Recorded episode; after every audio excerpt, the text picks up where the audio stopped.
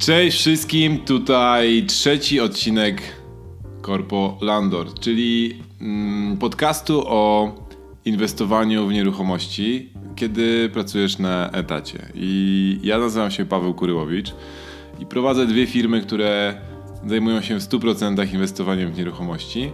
I jest ze mną Darek Matczak.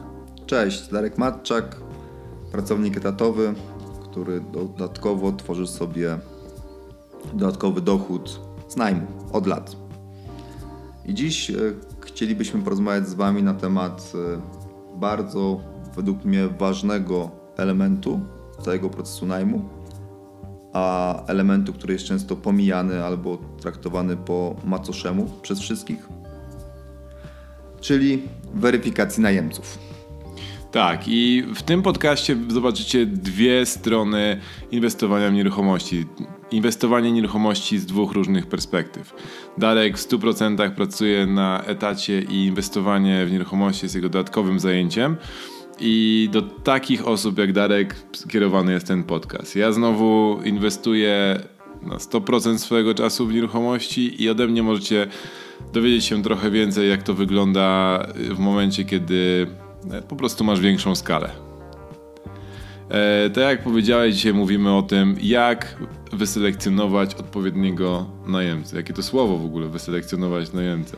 Żeby nie wyszło, że dyskryminujemy kogokolwiek. Tu nie chodzi o dyskryminację, chodzi o to, żeby wasza rola w inwestowaniu kończyła się na inwestowaniu, a nie na doglądaniu najemców, którzy robią wam problemy. I przez szereg lat, jak y, my wynajmujemy nieruchomości, to doszliśmy do takich pewnych e, procesów i pewnych systemów e, i takich, takiego zbioru dobrych praktyk, jak to robić, żeby e, znaleźć najemcę, który nie będzie nam przysparzał, sprawiał, nie będzie nam sprawiał problemów. I, I dzisiaj będziemy chcieli się z wami tym podzielić. Darek, ty jesteś w ogóle specjalistą od wynajdowania osób, które nie robią ci kompletnie problemów. Powiedz, ile w tym momencie masz mieszkań i, i, i ile masz problemów z najemcami? Bo to jest ciekawe moim zdaniem. Aktywnie w tym momencie wynajętych mam 7 mieszkań i mam autentycznie zero problemów z najemcami od lat. A wynika to głównie z mojego lenistwa. Ale zanim opowiem Wam o moim lenistwie, to jeszcze tylko teraz porozmawiamy o selekcji. Później jest pytanie, bo mamy pytania już od słuchaczy. I na końcu jedna rzecz, która nam pomaga w biznesie. Tak, i tak jest skonstruowany ten podcast, i za każdym razem będziemy starali się trzymać tego, e, tego formatu. Nauczyliśmy się też jednej rzeczy, żeby troszeczkę ten podcast skracać, bo pierwsze dwa odcinki poleciliśmy bardzo grubo. E, ci, co do, dotrwali do, do końca pierwszego i drugiego odcinka, to gratuluję i podziwiam. E, nie wiedziałem, że możemy być aż tak interesujący, żeby ktoś nas słuchał tak długo. E, tym razem obiecujemy, będziemy się starali streścić i zamknąć całość. Dobra, może nie będziemy mówili wile, bo później się okaże, że nie damy rady. Ale mamy cel. Mamy cel. Jest cel, zobaczymy, czy go osiągniemy. No dobra, to szybko w takim razie przechodzimy do tematu. Eee, to co, zaczniesz Darek? Tak. Od czego zacząć w ogóle jak wynajmujemy mieszkanie? Mamy mieszkanie przygotowane na wynajem, o tym pewnie kiedyś będziemy też mówić, jak przygotować takie mieszkanie, ale chcemy je wynająć. A, w ogóle ważna sprawa, jak będziecie oglądali to na YouTubie, to właśnie siedzimy w mieszkaniu. Jednym z mieszkań, które jest na wynajem jest niedziela rano. E, nie chcieliśmy tego nagrywać w żadnym z mieszkań naszych, bo e, nie chcieliśmy budzać, przeszkadzać naszym, naszym współlokatorom, naszym rodzinom, e, więc jesteśmy teraz w mieszkaniu, które jest normalnie do wynajęcia, akurat jest, stoi puste i ja jestem w trakcie wynajmowania, także mam akurat dokładnie ten moment, w którym pewnie większość z Was będzie się znajdowało w pewnym momencie, kiedy już będziecie mieli mieszkanie na wynajem. E, i będziecie musieli znaleźć najemcę. No i od czego zaczynamy? Darek. Dobra. E, zaczynamy od ogłoszenia. Ale zanim do ogłoszenia, to czemu powiedziałem, że to wynika z mojego lenistwa, czyli ten, e, ten brak problemów. Otóż jak ja pracuję na etacie, to ja nie mam ani czasu, ani ochoty z nikim się użerać dodatkowo. I dla mnie ten, ten, ta część tego wywiadu to jest nie wiem czy nieważniejsza rzecz niż dobra umowa najmu gdyż e, umowa poczekaj, najmu... Poczekaj, poczekaj, poczekaj, no. Zanim wywiad, to chyba jeszcze musisz zrobić ogłoszenie. No bo skąd masz ściągnąć tych najemców? No tak, tak, ale to już zaraz wszystko opowiem po kolei, A, każde dobra, kroki. Dobra, dobra. Jest, jest y, metoda w tym jest, szaleństwie. Jest także... metoda w tym szaleństwie. Gdyż umowa, tak jak powiedziałem, jest na złe czasy, natomiast ten cały wywiad i całe poszukiwanie tego, tego najemcy to jest coś, co wam zweryfikuje bardzo dobre, bardzo dobrze osoby. Ja, ponieważ nie lubię się tym za długo zajmować i chcę mieć spokój w tych mieszkaniach, y, jestem dosyć konsekwentny w tym y, wywiadzie i w tym całym sposobie y, jakby najmowania i mam z tego całkiem niezłe rezultaty. Więc zaraz, jakby ja to dzielę sobie trochę na cztery takie części. Jedna to jest ogłoszenie, właśnie jak powiedziałeś, Pawle. Druga to jest sam wywiad taki per se, czyli ta rozmowa z tym najemcą. Trzeci to jest kaucja, która też jest bardzo ważna, ale powiem dlaczego. I czwarta to jest, no to już ostateczne właśnie ta dobra umowa. I teraz zaczynając od ogłoszenia. Ja nie lubię odpowiadać na pytania, które są jakby może mm, nie za mądre. To znaczy w ogłoszeniu wpisuję wszystko. Ale, to nie, ale wszystko. nie ma głupich pytań. No nie ma, ale wiecie co, ostatnio dzwoni do mnie babka i mówi, no do, dobrze, to tam to mieszkanie jest na którym piętrze? No ja mówię, no na czwartym. Aha, aha, no dobrze, a ile jest tam pokoi? No tyle. A, okej, okay, okej, okay. a tam coś, y, koszty jakie? No takie, takie. Ja mówię, a pani czyta ogłoszenie? Nie, wie pan co, ja tylko patrzę na ten na obrazek i tam dzwonię. Ale to jest chyba standard, bo do mnie tak samo ludzie dzwonią i na przykład y, pytają się, ile osób może mieszkać w tym y, mieszkaniu. I nie dość, że jest, jest opis dokładnie, że to jest dla jednej osoby albo dla pary mieszkanie, to, to, to ludzie, jest, jest, jeszcze jest plan mieszkania, o czym też pewnie powiemy tak. dzisiaj yy, i widać tam dokładnie, że to jest kawalerka, a tam jest pytanie, ile maksymalnie osób może tam wejść. No, jeżeli kawalerka ma 20 metrów, no to ile myślicie, że może tam może? 16, co najmniej. No, chyba w, u ciebie w mieszkaniach. Dobra, w każdym razie, więc wpisuję w ogłoszenie wszystko, ale to wszystko wraz z pełnym adresem, gdyż chcę zredukować liczbę telefonów na wejściu jakby. Czyli ja chcę ten lejek od razu skrócić sobie sprzedażowy, nazwijmy to. Czyli jeżeli komuś nie pasuje, że to jest czwarte piętro, no to niech przeczyta w ogłoszeniu, że to jest czwarte piętro. Jeżeli yy, podaję też bardzo dokładny adres, znaczy z numerem budynku i czasami nawet z numerem mieszkania, żeby osoba od razu wiedziała, w którym to jest miejscu, a nie dzwoniła do mnie, w której to części Łodzi jest. Albo mm. czy to jest Widzew taki, albo w Śródmieście Warszawy, to w którym miejscu Śródmieścia więc staram się opisać maksymalnie dobrze lokalizację wraz z mapką, czego się nauczyłem od Pawła, e, gdzie to jest.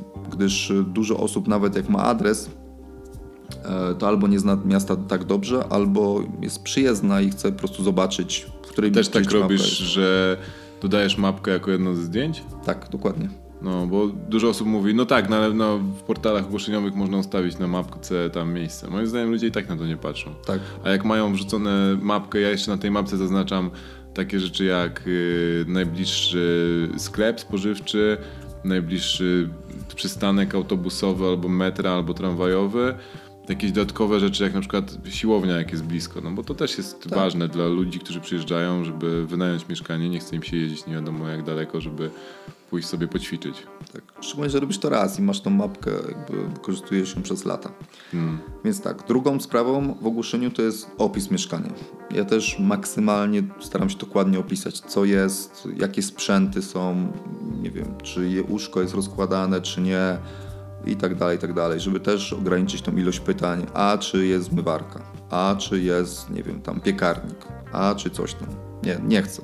Niech ktoś przeczyta sobie w ogłoszeniu, jak chce, nie wiem, mieszkanie bez zmywarki, a u mnie jest zmywarka, no to niech nie dzwoni. Szkoda mojego czasu. E, dokładnie też wypisuję opłaty, bo z tym jest najwięcej zwykle pytań. E, I tak ludzie tego nie czytają, mam wrażenie czasami. Natomiast staram się jak najdokładniej wypisać, co wchodzi, w który koszt i jaki jest koszt ogólny.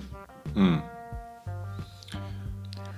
E, I informacje o kaucji, o kaucji powiem jeszcze więcej, ale też dokładnie informacje o kaucji, jak, jakiej wysokości jest kaucja. Czyli ty robisz tak, że wrzucasz koszt za wynajem mieszkania i dodatkowo koszty medialne. medialne. No, Media tam dodatkowo. Dokładnie. A y, na przykład opłaty administracyjne to twoi najemcy płacą, czy ty płacisz za nich? Nie, ja płacę opłaty administracyjne w ogóle nie, nie wrzucamy, tylko jest koszt najmu plus koszt e, mediów. No, taką strategię ciekawą widziałem, że ludzie wrzucają koszt jakby wynajem, wynajęcia mieszkania, ale wszystkie dodatkowe opłaty, nawet opłaty administracyjne, czyli to, co często się nazywa czynszem, jest dodatkowo, tylko po to, żeby zmniejszyć e, kwotę, która się pokazuje na ogłoszeniu, a później, wiesz, do, dochodzi 600 zł opłat i nagle się okazuje, że mieszkanie kosztuje nie 2400, tylko 3000 za miesiąc. E, no jest to jakaś tam strategia na to, żeby przyciągnąć więcej e, uwagi ludzi, ale pytanie, czy to rzeczywiście sprzedaje, bo, bo później masz dużo osób, które są w błąd prowadzone tak naprawdę, nie? No tak. chyba, że przyjdą się zauroczą mieszkaniem. No, no tak. No ale tak jak powiedziałem, u mnie to jest optymalizacja też czasu, więc ja chcę bardzo dokładnie opisać, żeby nie, ktoś nie, przy, nie przyszedł i powiedział, ale w ogłoszeniu było X, a teraz jest X plus Y i to już, już nie spina się i dziękuję, tak. fajne mieszkanie, ale mm. i straciłem po, kolejne pół godziny życia, które mogłem poświęcić na coś zupełnie innego. E, więc to w ogóle to jest, to jest ciekawy temat na któryś odcinek, jak może zaprosimy kiedyś naszego prawnika. Bo znowu Łukasz, nasz prawnik, twierdzi, że zgodnie z tą ustawą o mm, o ochronie lokatorów nie możesz wrzucić czynszu per se, tak dokładnie czynszu, Aha. opłaty. Możesz tylko rzeczy, które są zmienne jak media. No dobra, ale może to jakoś inaczej nazwać. Opłata... No, no Możesz. Wiesz, za, za ogarnia, ogarnia, ogarnięcie dokumentów związanych z mieszkaniem, no, no nie wiem, serwisowa. Tak, na przykład, ale ludzie piszą jakby wprost czynsz. No, no jakby tak. temat na inny podcast, generalnie ja robię tylko najem, plus media. I mhm. wpisuję, co jest w mediach, też dokładnie. No i zdjęcia. Jakby zdjęcia sprzedają, najmują mieszkania. Koniec, kropka. Im lepsze zdjęcia, tylko teraz tak, nie mogą być zdjęcia przesadzone, tak jak ktoś mówi. Prze... No, takie, po... które pokazują za dużo y, rzeczy, które nie istnieją w mieszkaniu. Dokładnie. E, ja na przykład też, jeżeli robimy, a robimy taki mały home staging, to wszystkie te rzeczy są w mieszkaniu. Czyli te wszystkie kwiatki, te wszystkie pierdółki, one zostają. Dobra, one dobra, ja widziałem jakieś dzieje do Ikei oddawałeś te wszystkie rzeczy, co kupiłeś w poprzednią sobotę.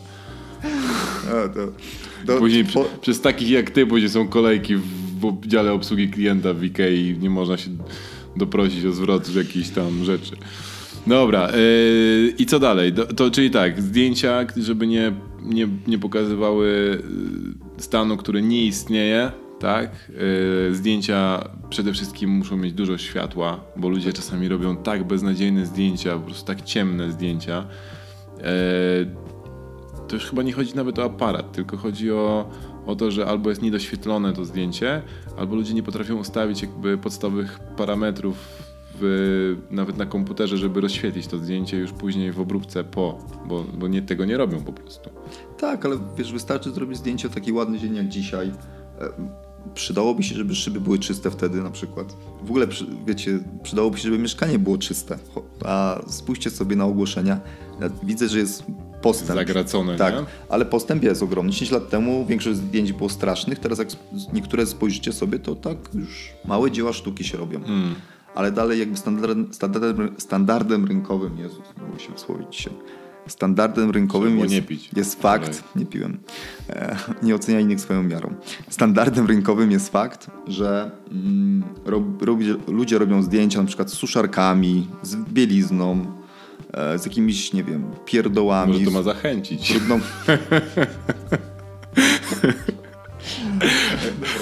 Nie, nie nagrywam już w niedzielę rano nigdy. No dobra.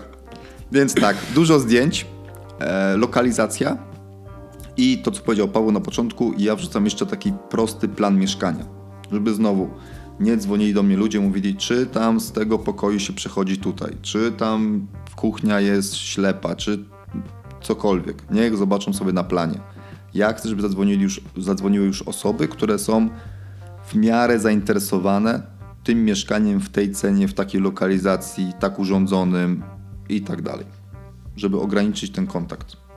No, ja zacząłem rzucać plany mieszkań, dlatego że e, sam jakby ciężko mi jest czasami sobie zwizualizować dane mieszkanie, jak patrzę po zdjęciach, co gdzie jest, jak duże jest pokój, jakby w którym miejscu jest to łóżko, które widzę na zdjęciu i praktycznie widzę tylko i wyłącznie łóżko.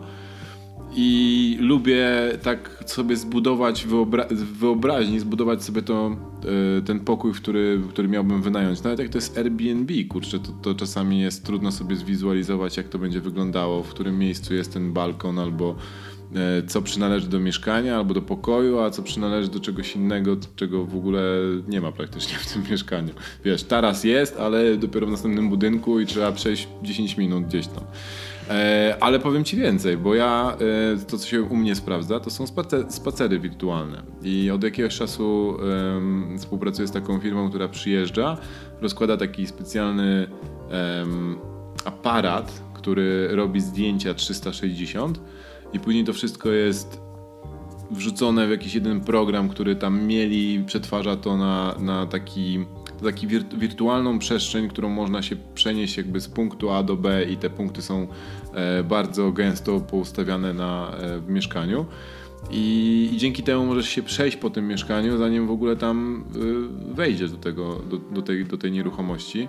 I to tak zmieniło w ogóle sposób wynajmowania moich mieszkań, bo wiesz, mogę teraz wysłać komuś linka, powiedzieć: Słuchaj, przejdź się po tym mieszkaniu najpierw, zobacz, czy ci się podoba, i umawiamy się tak, że ja ci wysyłam umowę, szkic umowy. Jak ci się podoba spacer wirtualny, podoba ci się umowa, to dopiero się spotykamy. Jeżeli wszystko jest tak, jak y, widziałeś to w, w 3D, czy tam w tej wirtualnej rzeczywistości, no to rozumiem, że podpisujemy umowę. Jakby skracamy ten, ten, e, ten, ten, ten czas, który potrzebny jest na wybadania tego, czy na pewno mi się podoba ta nieruchomość, czy jest w dobrym miejscu i tak dalej, i tak dalej, nie? I, i, i, często udaje mi się wynajmować mieszkania absolutnie zdalnie, że ludzie, którzy przyjeżdżają, najczęściej to są osoby z zagranicy, e, przyjeżdżają, zanim przyjadą do Polski, to już mają wynajęte mieszkanie, bo, bo wiesz, byli w stanie się przejść po tym mieszkaniu wirtualnie. No widziałem to, znaczy to super wygląda. Widziałem twoje mieszkania w ten sposób zrobione i cały czas zastanawiam się, czy samemu nie zrobić tych mieszkań. E, pamiętasz, jaki to jest koszt mniej więcej? Hmm, nie chcę teraz skłamać, bo ostatni raz zrobiłem to ponad rok temu e, w jednym z mieszkań. Wydaje mi się, że to jest około 500 zł. Tylko nie pamiętam, czy netto, czy brutto. Okej. Okay. Ale wiesz, robisz to raz, jeżeli przygotowujesz mieszkanie z myślą o tym, że będziesz je wynajmował 10 lat, robisz raz taki spacer, no ile w tym mieszkaniu może się zmienić? No tak. Jakby, no nie za wiele, tak? I, no, muszę e... pomyśleć o tym, nie wiem czemu jakoś... I ja jeszcze zobaczyłem jedną rzecz, że ludzie są na tyle leniwi, że nawet jak im wyślesz ten adres do, do spaceru wirtualnego, to oni tego nie robią, wiesz? Że mówisz, tam wpiszesz w opisie, że tutaj jest spacer wirtualny, zobacz dokładnie, gdzie będziesz mieszkał, i później mówią, a to ja bym chciał zobaczyć to mieszkanie. Widział pan e, spacer wirtualny? No nie. No tam jest link. A, a nie, nie, nie klikałem. Więc już nauczyłem się, że robię z tego spaceru wirtualnego, robię taki mini film, że wiesz, przechodzę po tym, po tym mieszkaniu sam, nagrywam po prostu obraz swojego laptopa i wrzucam to jako dodatkową e, rzecz, na przykład jak wrzucam ogłoszenie na Facebooku, e, żeby ktoś mógł po prostu zobaczyć ten film, który trwa 30 sekund i już miał jakiś taki pogląd na to, jak wygląda mieszkanie. I to wydaje mi się, że jeszcze bardziej upraszcza. Bo to trzeba jakby też się postawić od strony tego, który ma wynajmować od nas, od nas mieszkanie, że on nie ogląda tylko jednego ogłoszenia, tylko ogląda pewnie ich 150 albo 500. I jakby ta weryfikacja pewnie trwa kilka sekund, czy dane mieszkanie mi się podoba, czy nie, czy w ogóle podjąć próbę nawiązania kontaktu z właścicielem, czy, czy nie, więc musimy po prostu zrobić wszystko, żeby zachęcić tą osobę do tego, żeby e, chciała e, wynająć od nas, no przyjść, zobaczyć, porozmawiać, choć, nawet nie przychodzić, tylko żeby wynajęła, no. Tak, to jest tak, najważniejsze. ten czas, żeby ograniczyć, ale masz rację, zastanowić się nad tym, czy nie zrobić... Bo wiecie, bo wasz Wasze zadanie jest zarabianie pieniędzy na etacie, tak? I jak wy nie macie czasu na tym, żeby się skupić na etacie albo w jakimś tam własnej firmie, w której zarabiacie pieniądze, tylko się zaczynacie zajmować, wchodzicie w rolę agenta nieruchomości i po prostu spędzacie czas na tym, żeby się spotykać z ludźmi e, w wolnym czasie i zajmuje wam 20 spotkań, żeby wynająć mieszkanie, no to coś jest nie tak. Właśnie, ale jak z, agenta, z agentami nieruchomości? Ty korzystasz z agencji nieruchomości do wynajmu? Nie, wpisuję, że nie chcę kontaktu. I zwykle się nie kontaktują. A czemu tak? Jest to za dużo dla mnie roboty. Jest jakby te same mieszkania się same wynajmują w ciągu zwykle dwóch, trzech dni. Więc teraz umawiać się z agentem, jakąś z nim podpisać umowę, klucze mu donosić, jakby... No nie. A Jeżeli- próbowałeś kiedyś z agentem wynajmować mieszkanie? Nie. Ja próbowałem. I? Bez sensu. Znaczy inaczej, w naszej sytuacji, w mojej Tak. i twojej pewnie. Jeżeli ktoś na przykład ma w innym mieście, daleko, za granicą jest, to inna kwestia. Tak. Ale w moim, nie, to jest skórka nie warta wyprawki. Ale ty wynajmujesz w innym mieście w sumie. No dobra, no godzinę jestem, wiesz, no godzinę 15 jak jedę zgodnie z przepisami. Jestem w Warszawie. No tak. Ja, ja nie wynajmuję przez agencję, bo uważam. Znaczy, ja nie spotkałem się z agentem, który dałby mi wartość. Raz tylko mi się udało wynająć przez agencję, ale ta pani nawet nie, nie pojawiła się w mieszkaniu. Wiesz, po prostu przekierowała ruch na, e, z ogłoszenia e, najemcy do ogłoszenia i tyle, a całą resztę ja musiałem zrobić, więc to tak trochę szkoda mi e, nie wiem, czasu, pieniędzy i, i jakby tłumaczenia komuś, co później nie wiem, czy w ogóle coś z tego będzie. Ale powiem Ci, że jakbym trafił na agenta, który rzeczywiście jest zmotywowany i, i widzi potencjał, i tylko że znowu widzisz, u mnie jest tak, że ja najczęściej, to też za chwilę o tym powiemy, ale mieszkania, które wynajmuję są grubo powyżej standardu cenowego w Warszawie. I takiemu agentowi się nie opłaca po prostu spędzać czasu na, na próbie wynajęcia tego mieszkania, bo on przez ten czas wynajmie dwa inne, które są tańsze. I, i tam zarobi sobie kasę na, na wynajmie tamtego mieszkania.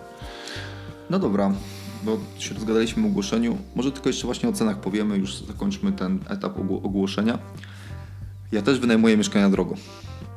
Czy staram się, żeby te mieszkania były powyżej średniej danego miasta? One są też zrobione według mnie powyżej średniej, ale też wynajmować je drożej, gdyż z doświadczenia widzę swojego i swoich znajomych, im drożej ktoś płaci, tym mniej z nim jest problemów. No niestety statystycznie odsiewasz sobie... Powtórzmy to. Im drożej ktoś płaci, tym mniej jest z nim problemów. Dariusz Matczak, Corpo Landlord. Tak, ale tak jest, no. No Jakby tak. jak, masz za, jak masz zasuwać na etacie gdzieś i robić, nie wiem, jesteś specjalistą albo masz firmę, to ty nie masz czasu zajmować się pierdołami i truć temu swojemu e, wynajmującemu jakby zabierać czas.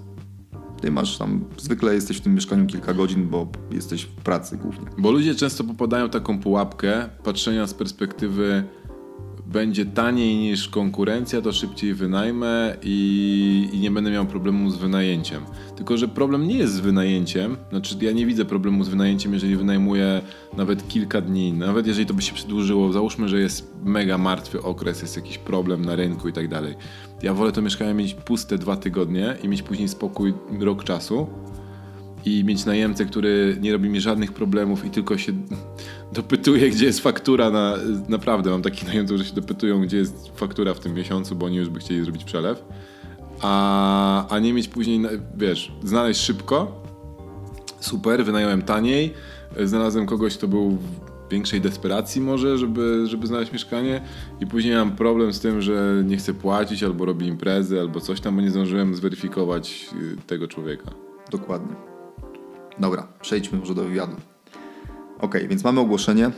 Ludzie dzwonią i teraz e, ja odbieram telefon, odpowiadam na ich wszystkie pytania. Raczej się od razu nie umawiam się. Jak ktoś dzwoni, mówi mi, oj, super, widziałem to mieszkanie, podoba mi się, chcę się spotkać. To ja mówię, hola, hola, jakie ma pan, pani pytania? No i jak tam odpowiadam na te pytania, nie ma pytań, to ja mówię, no dobrze, to czy ja mogę zadać teraz swoje pytania, trzy albo cztery? No i zwykle ta osoba mówi, tak, może pan zadać. I moje pierwsze pytanie zawsze jest y, bardzo krępujące dla ludzi. Zawsze czuję to zmieszanie przez słuchawkę, ale się wprost pytam. A czym pań lub pani zajmuje, zajmuje się zawodowo? No i tu różne pytania i odpowiedzi padają.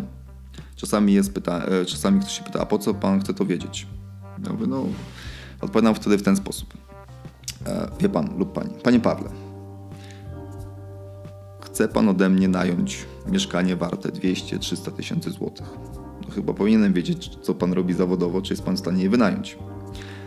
Zdarza mi się raz na jakiś czas, że ktoś się bardzo opruszy z tego powodu i jakby kończymy rozmowę, ale ja wolę, żeby się teraz obruszył, żebym miał później spokój z lokatorem, niż mieć takiego lokatora przez rok.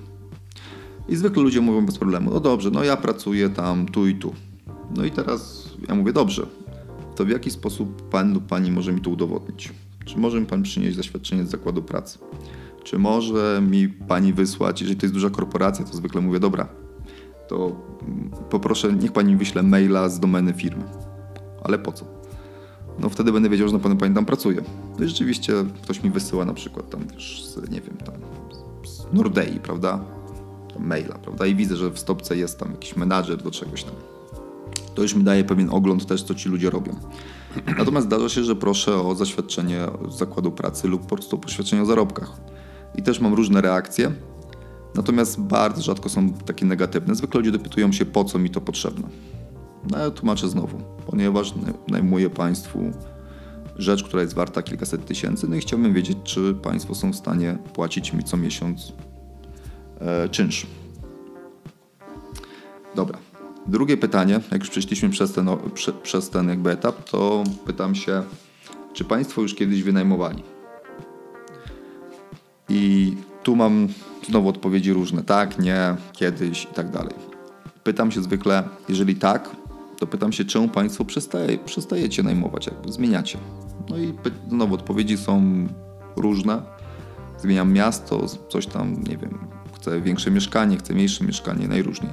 Ale czasami też ludzie po prostu mówią różne głupoty, które można wykorzystać. To znaczy, e, miałem już dwa razy taki przypadek, że pytam się, to czemu e, pan chce zmienić e, mieszkanie, skoro pan już najmował? A on mi mówi, bo poprzedni właściciel się denerwował, jak się spóźniałem z czynszem. No i no, nie wiem, to, znaczy jest to bardzo... Ja nie lubię takich nerwowych ja ludzi. Też, no. Ledwo się spóźnisz kilka dni już, tak. już, już jest problem, no. E, albo, nie wiem, robiłam za głośne imprezy i sąsiedzi narzekali.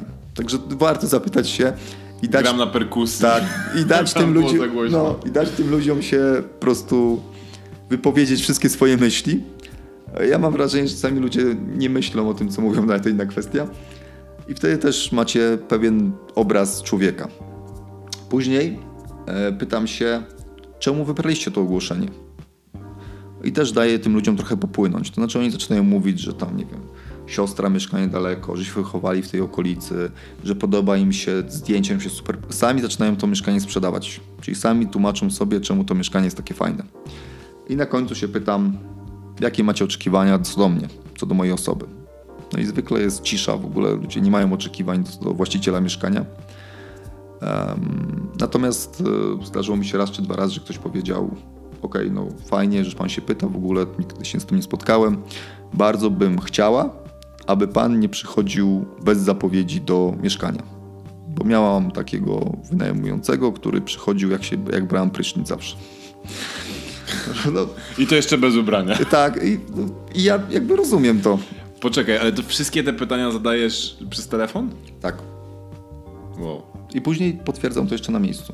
Ale to dobra, dobra, dobra, dobra opcja, nie? Dobre, to... Dobra praktyka, żeby to zrobić przez telefon i nie umawiać, bo, bo zwykle jest tak, że się umawiamy na szybko, szybko, bo ktoś chce wynajmować. Nawet wczoraj miałem taką sytuację, wiesz, że przyjechałem bo ktoś do mnie zadzwonił, ja nie miałem za bardzo czasu, żeby z nim rozmawiać. On mówi, czy jest możliwość obejrzenia. Ja mówię, tak, akurat będę w centrum, to spotkajmy się o 16 i w ogóle olałem te pytania. Jakby też robię błędy. Przyjechałem i to był kompletny niewypał. W sensie wiedziałem od razu, że w momencie, kiedy ten człowiek wszedł do, do, do, klat, do klatki, wjechaliśmy razem windą, to już wiedziałem, że mu nie wynajmę.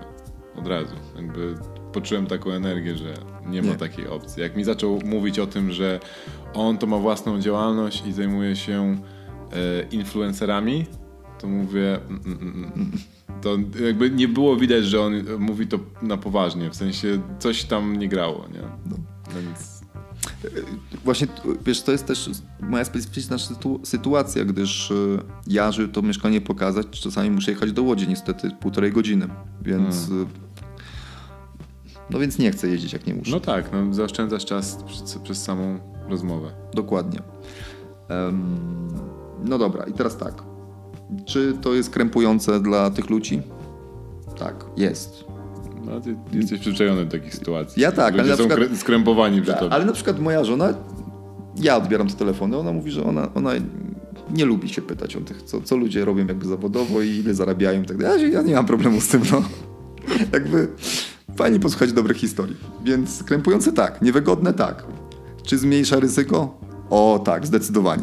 Odpadnie wam tyle osób, których nigdy byście nie chcieli poznać e, i współpracować z nimi, że sami się zdziwicie. I co ciekawe, nie zdarzył mi się przestój też od wielu lat. E, to znaczy, nawet gdy mi się już wydaje, że nikt tego nie wynajmie, bo e, ludzie odpadają, obrażają się, czy tam nie dogadujemy się, zawsze się znajdzie ktoś, kto jednak spełnia te wszystkie kryteria moje, ja spełniam jego i dogadujemy się. Ale wiesz, co ciekawe jest to, że to, co mówisz, to potwierdza się też u innych osób, które inwestują w nieruchomości. I dla. Ja przyniosłem dwie książki dzisiaj na naszą rozmowę.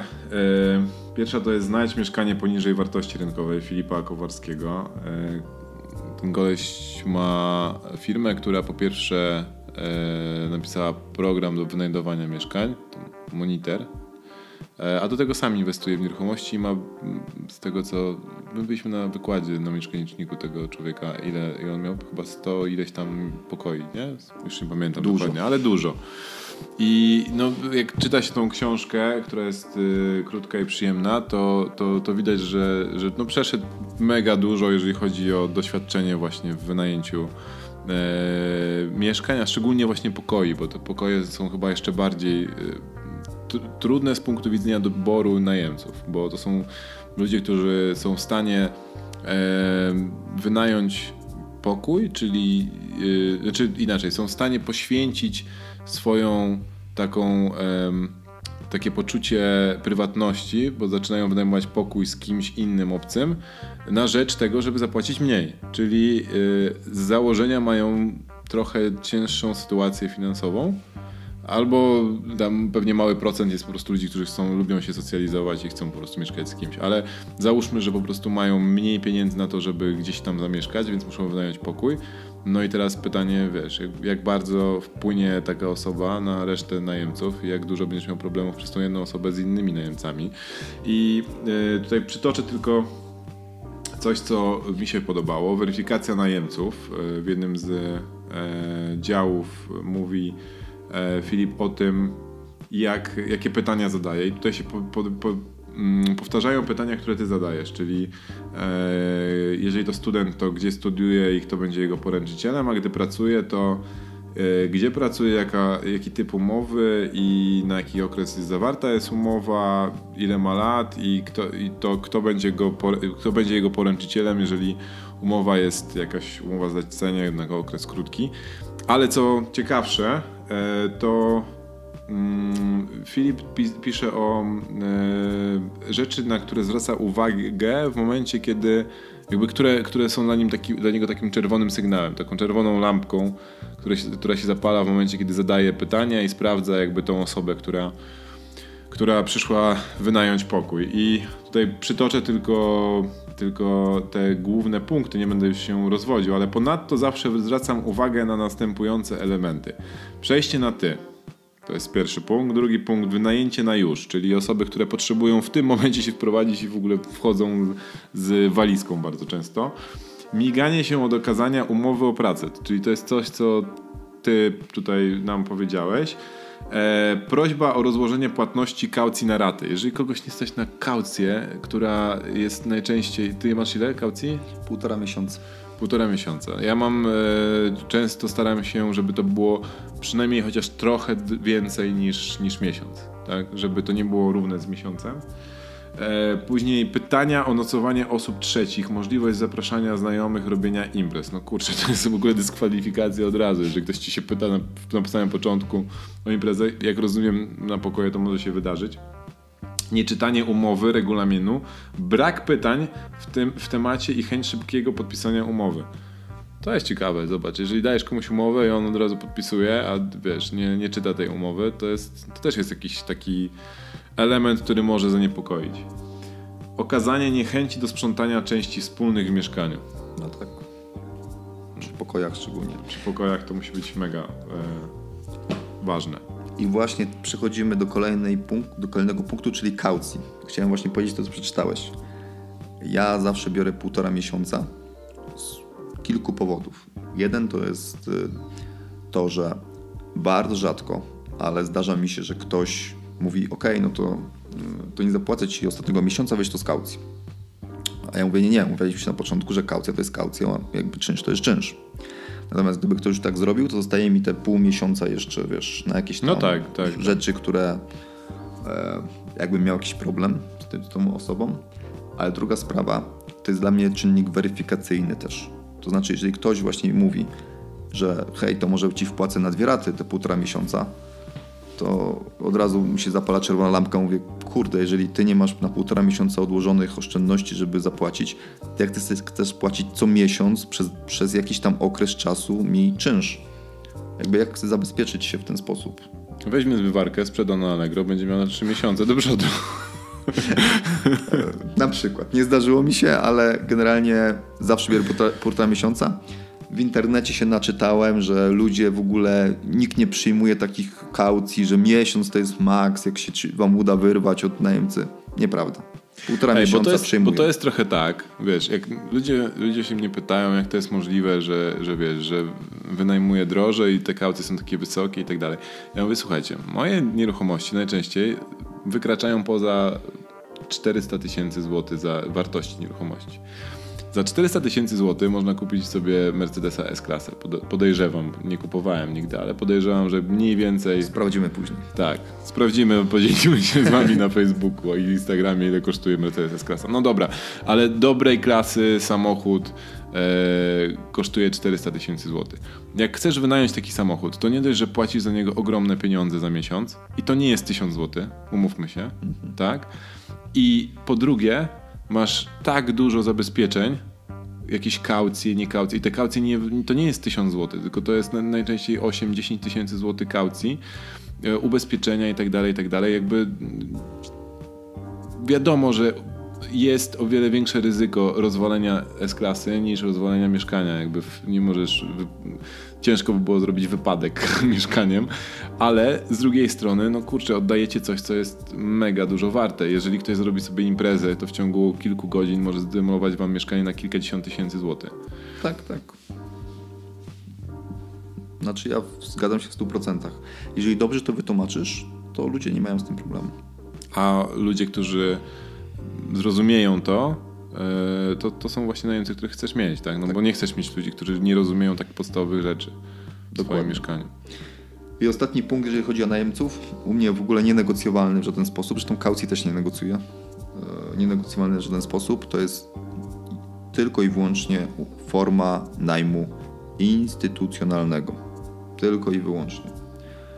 Czyli umowa, gdzie y, częścią jest oświadczenie podpisywane notariusza, gdzie ten e, najmujący zgadza się na eksmisję e, z mieszkania i zrzeka się tego prawa do lokalu zastępczego. I teraz znowu, naczytacie się w, w internetach, że tego się nie da podpisać, że w ogóle najemcy nie chcą podpisywać. U mnie każdy podpisuje. Czyli jeżeli ktoś nie chce, to ja wiem, że to nie jest osoba, z którą ja chcę współpracować dalej. I teraz ja to robię w dwu, jakby dwie rzeczy są chyba kluczowe, które ja robię. Jedna to jest bardzo dokładnie im tłumaczę, po co mi ta umowa, jakby co ona robi, co ona daje. Odsyłam ich do oczywiście wujka Google'a, żeby sobie tam poczytali o niej. A druga sprawa, ja płacę za notariusza. Że ja mówię im wprost. I ja tak uważam, że to jest tak naprawdę zabezpieczenie moje, nie wasze, tylko to ja zabezpieczam swoje interesy więc ja z chęcią te 200 parę złotych u tego notariusza zapłacę. I wtedy ludzie zupełnie nie mają problemu już z tym, żeby to podpisywać. A to wam daje taki lewar na najemców. Chyba już lepiej się prawnie zabezpieczyć nie możecie w tym momencie. I znowu pójdziecie do jakiegoś prawnika, wam powie, da się to ominąć, da się wykombinować, ble, ble, ble, ble, ble, ble, ble. Natomiast jeżeli człowiek idzie do notariusza, pokazuje swój dowód, podpisuje się, to jednak mentalnie to jest też inny rodzaj umowy niż podpisana na kolanie gdzieś w McDonaldzie z nie wiadomo z kim. E, ludzie jednak, szczególnie, że część osób, które ode mnie wynajmują, są młode pary, czyli osoby, które dopiero jakby zaczęły pracować, dopiero wchodzą na ten rynek i to jest ich pierwszy kontakt z notariuszem, to często jest dla nich poważna sprawa. Wiecie, idą idą i robią jakieś sprawy administracyjne, których nigdy nie robili. Więc ja polecam. Jeżeli te wszystkie rzeczy zrobicie w ten sposób, czyli dacie dobre ogłoszenie, bardzo szczegółowe, zrobicie wywiad i spytacie się o te rzeczy, które są niekomfortowe dla obu stron, dalej trzymacie kaucję wysoko e, i podpiszecie umowę, która zabezpiecza wasze interesy jakby w najszerszym stopniu, to naprawdę mi się od 9 lat chyba nie zdarzyło mieć problem z najemcami, a jedyny problem, który miałem kiedyś, to studentki, które imprezowały za bardzo, a tylko dlatego, że... że wpadałeś tam za często. Nie, nie wpadałem tam w ogóle. Mówię, nie oceniaj innych swoją miarą, Paweł. Tylko dlatego, że się spieszyłem. Nie zrobiłem wywiadu, e, chciałem szybko wynająć, nie chciałem mieć przestoju i tak dalej, i tak dalej. I tak, masz coś do dodania? E, chyba tylko jedną rzecz, albo dwie.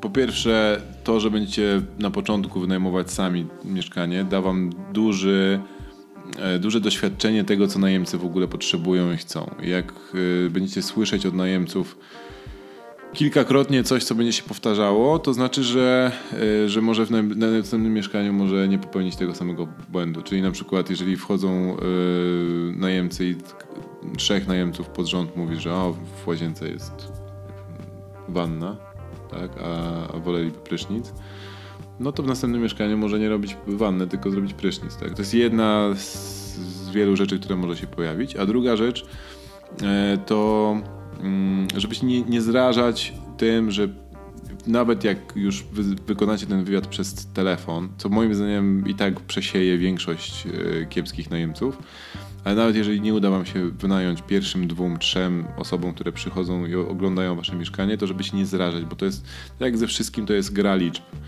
I jeżeli już na początku y, my panikujemy, że trzy osoby nam od nas nie wynajęły mieszkania i mieszkanie nadal stoi, to zastanówmy się, czy na pewno jest sens wynająć komuś na szybko i później mieć problemy, tak? Bo jakby jaki jest odsetek prawdopodobieństwo, że akurat trafimy osobę, która może nie spełni tych wszystkich oczekiwań, o których mówił Darek, ale będzie super najemcą. No, moim zdaniem jest o wiele mniejsze prawdopodobieństwo niż, yy, niż to, że spełni te oczekiwania i będzie super najemcą, tak? Więc dajcie sobie czasu trochę na, na wynajem yy, mieszkania i ogłaszajcie to mieszkanie jak najwcześniej się tylko da i jakby próbujcie to wynająć o, o wiele wcześniej niż mieszkanie jest wolne.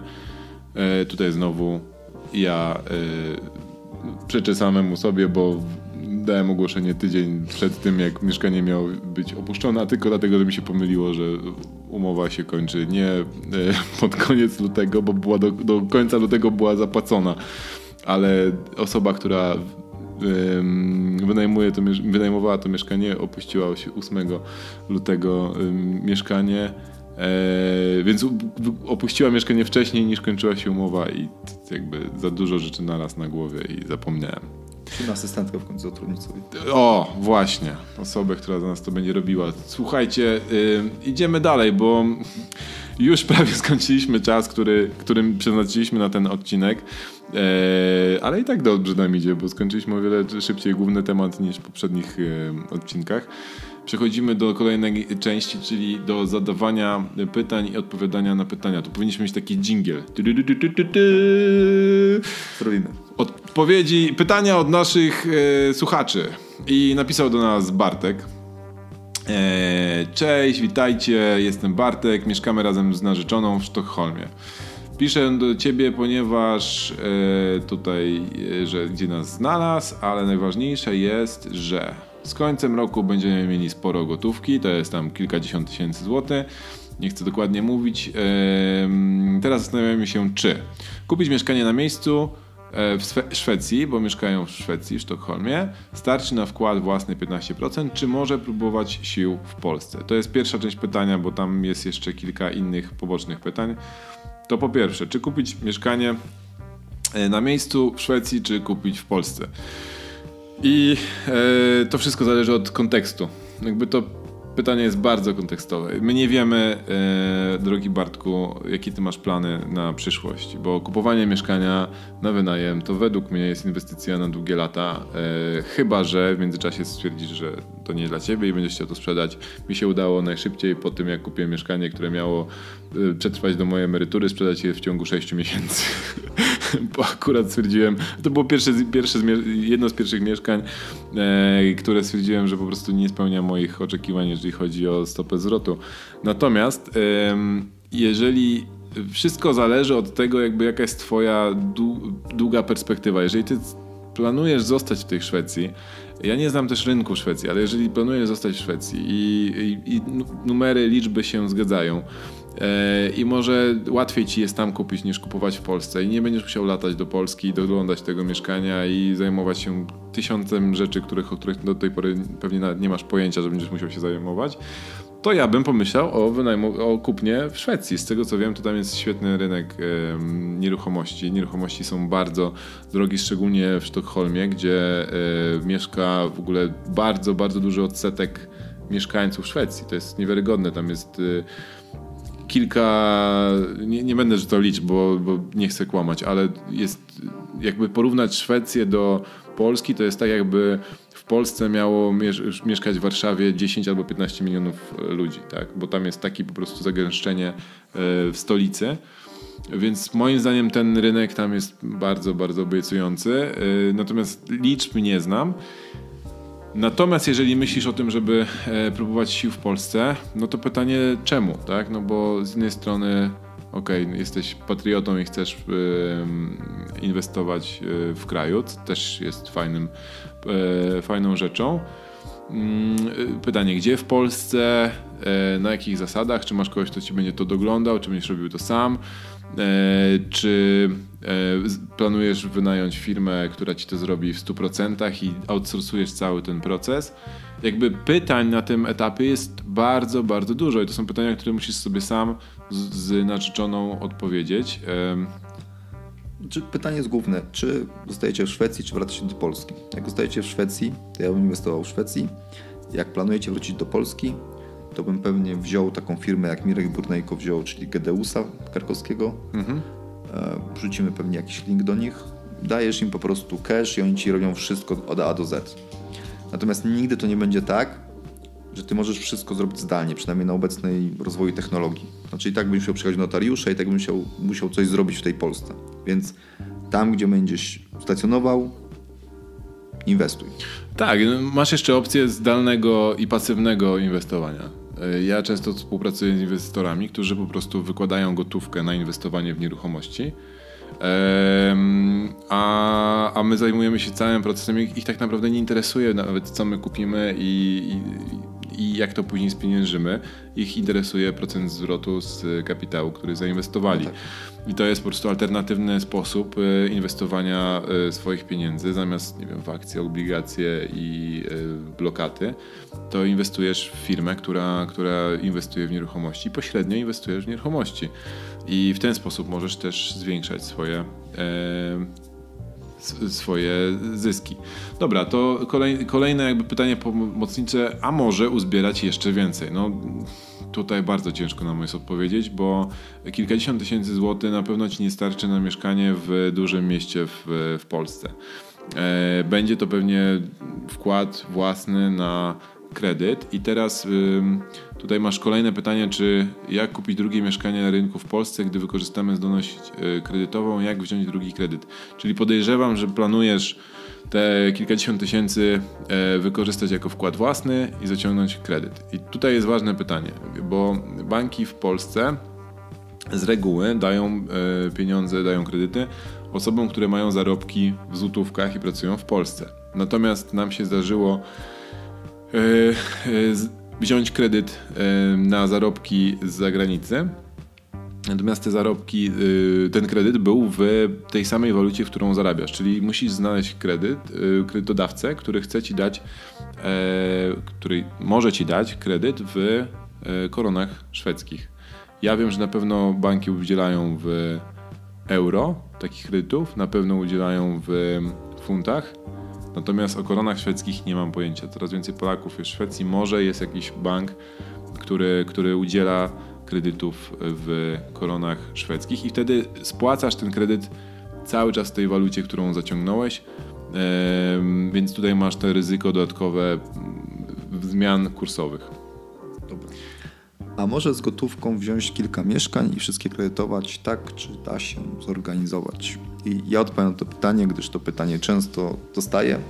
Czy lepiej kupić jedno za gotówkę, czy kilka na kredyt? Hmm. I odpowiedź moja jest, to zależy. Dla mnie to jest kwestia, na jakie ryzyko i jakiego zwrotu z inwestycji oczekujesz. No bo jeżeli kupujesz za gotówkę jedno mieszkanie, ryzyko jest minimalne, ale ROI też jest mniejsze.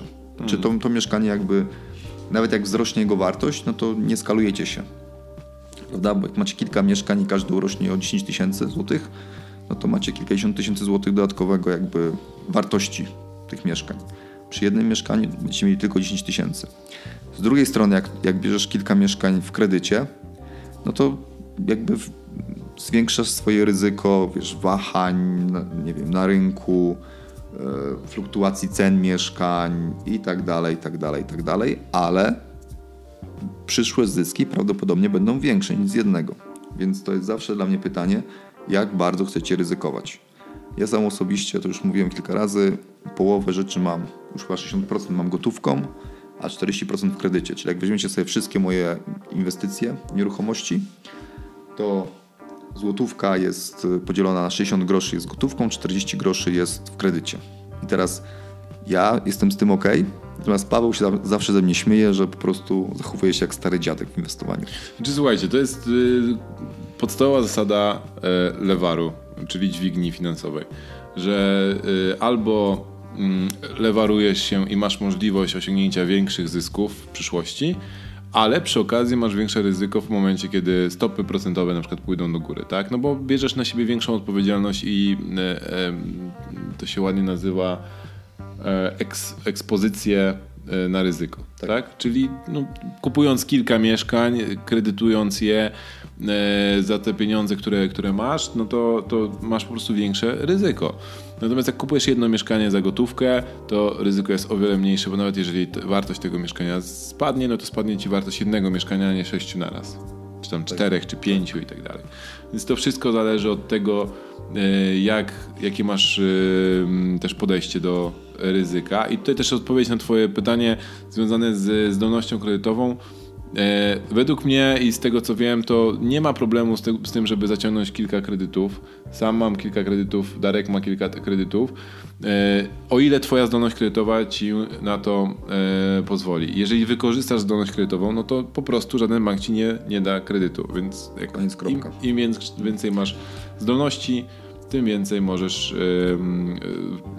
brać kredytów. Jeżeli masz mieszkanie, które zarabia e, pieniądze, to twoja zdolność kredytowa zwiększa się, ale też nie, nieznacznie, tak? No bo to nie jest tak, że mieszkanie ci e, zwiększy tak zdolność kredytową, że po prostu będziesz mógł brać kolejne i kolejne i dlatego ja inwestuję między innymi w Wielkiej Brytanii, bo tam się tak, tak zrobić. I moje ulubione pytanie, a może flipy na początek? Odpowiedz na nie.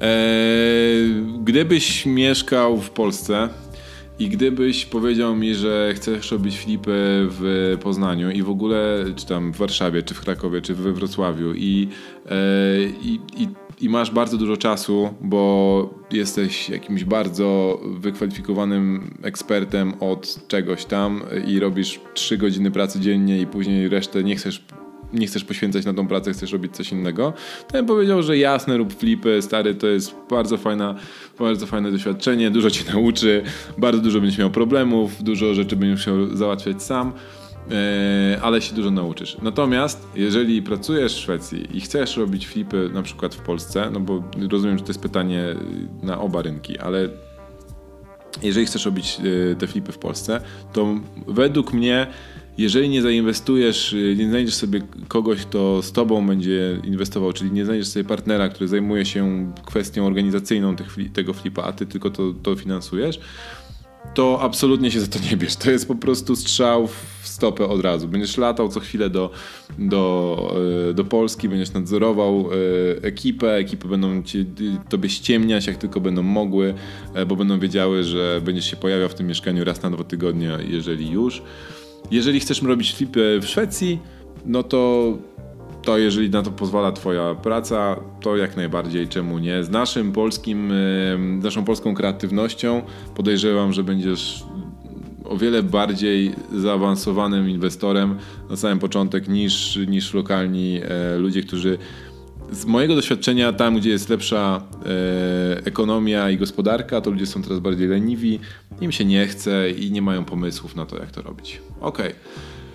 E, to pozdrawiamy Bartku i Izo ze Sztokholmu. Dziękujemy za pytanie. Jeżeli inni nasi słuchacze mają pytania, to możecie je wysyłać na stronę na Facebooku Corpo Landlord. Inwestuj w nieruchomości pracując na etacie. Stworzyliśmy taką stronę specjalnie, żebyście mogli tam zadawać nam pytania. Jeżeli nie macie Facebooka, to go załóżcie i, i w ten sposób nam zadajcie pytanie. Przechodzimy do ostatniej części. E, Boże, jak my dzisiaj będziemy Darek, patrz, ale może się zmieścimy w tym e, poziomie, którym ja mówiłem, się zmieścimy, czyli w godzinie. Mamy jeszcze 5 minut. E, jedna rzecz, kolejny jingle, jedna rzecz, która nam pomaga w naszej pracy i w naszym inwestowaniu. To ja, może ja zacznę, bo zacząłem o tym mówić, czyli o spacerach wirtualnych. Powiedziałem już, jakie są zalety dla mnie e, tych spacerów. Powiem e, z jakiej firmy korzystam. To jest e, wnętrza3d.pl. Pozdrawiam Julka Modelskiego, który nie płaci mi za tą reklamę. Po prostu. Ale zacznie. Ale zacznie, przyjdą panowie w czerni i powiedzą, że teraz czas płacić za reklamę, o której nie podpisałeś umowy.